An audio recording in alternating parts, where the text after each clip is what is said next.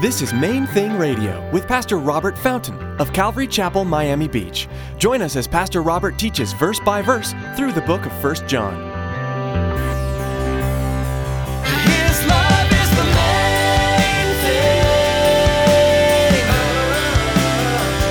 His love is the main thing.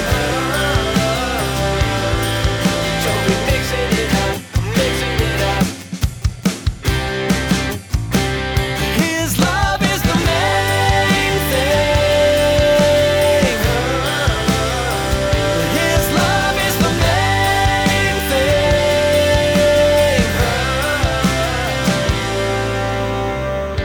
I've got virtually no money most of the time with which to buy gas.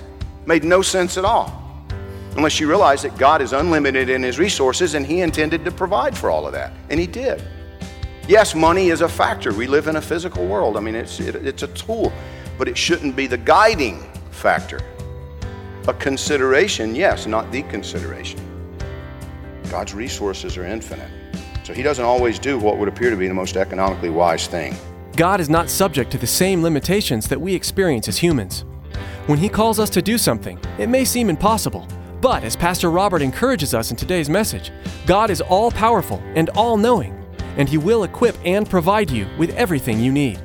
Stick around after today's message from Pastor Robert. I have quite a bit of information that I'd like to share with you: our web address, podcast subscription information, and our contact information. Now here's Pastor Robert with today's message.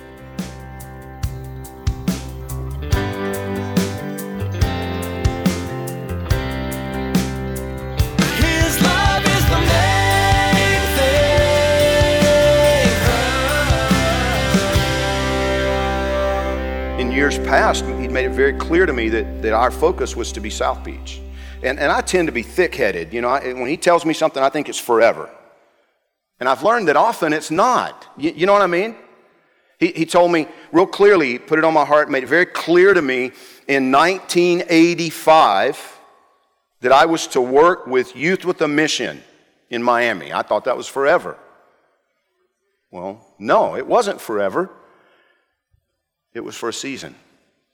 And then he focused, you know, my attention on South Beach. I thought that was forever. And then I realized, well, maybe not.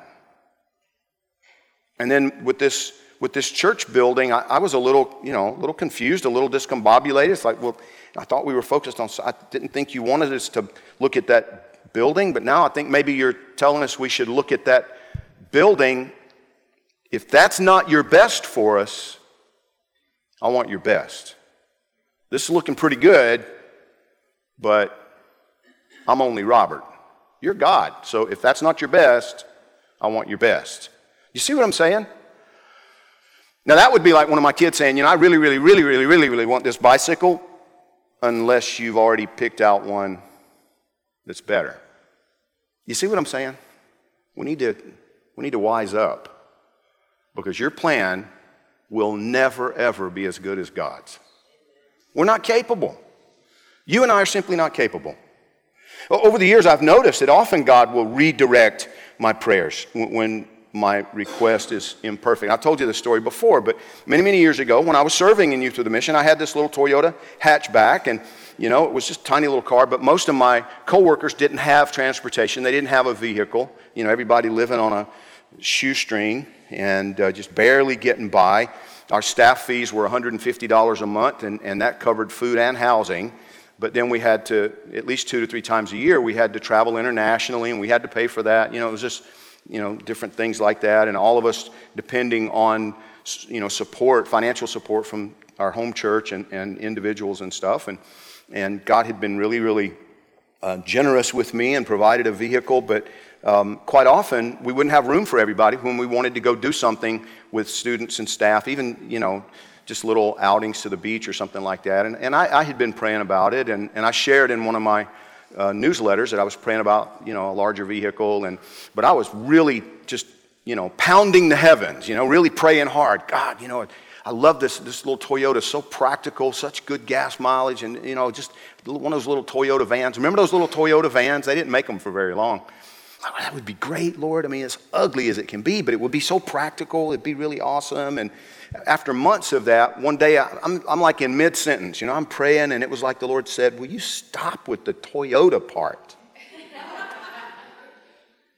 And it brought me up short in the middle of a prayer. I felt like the Lord was telling me to stop asking him for a Toyota. And okay, whatever, anything would be great. Just something bigger than this one.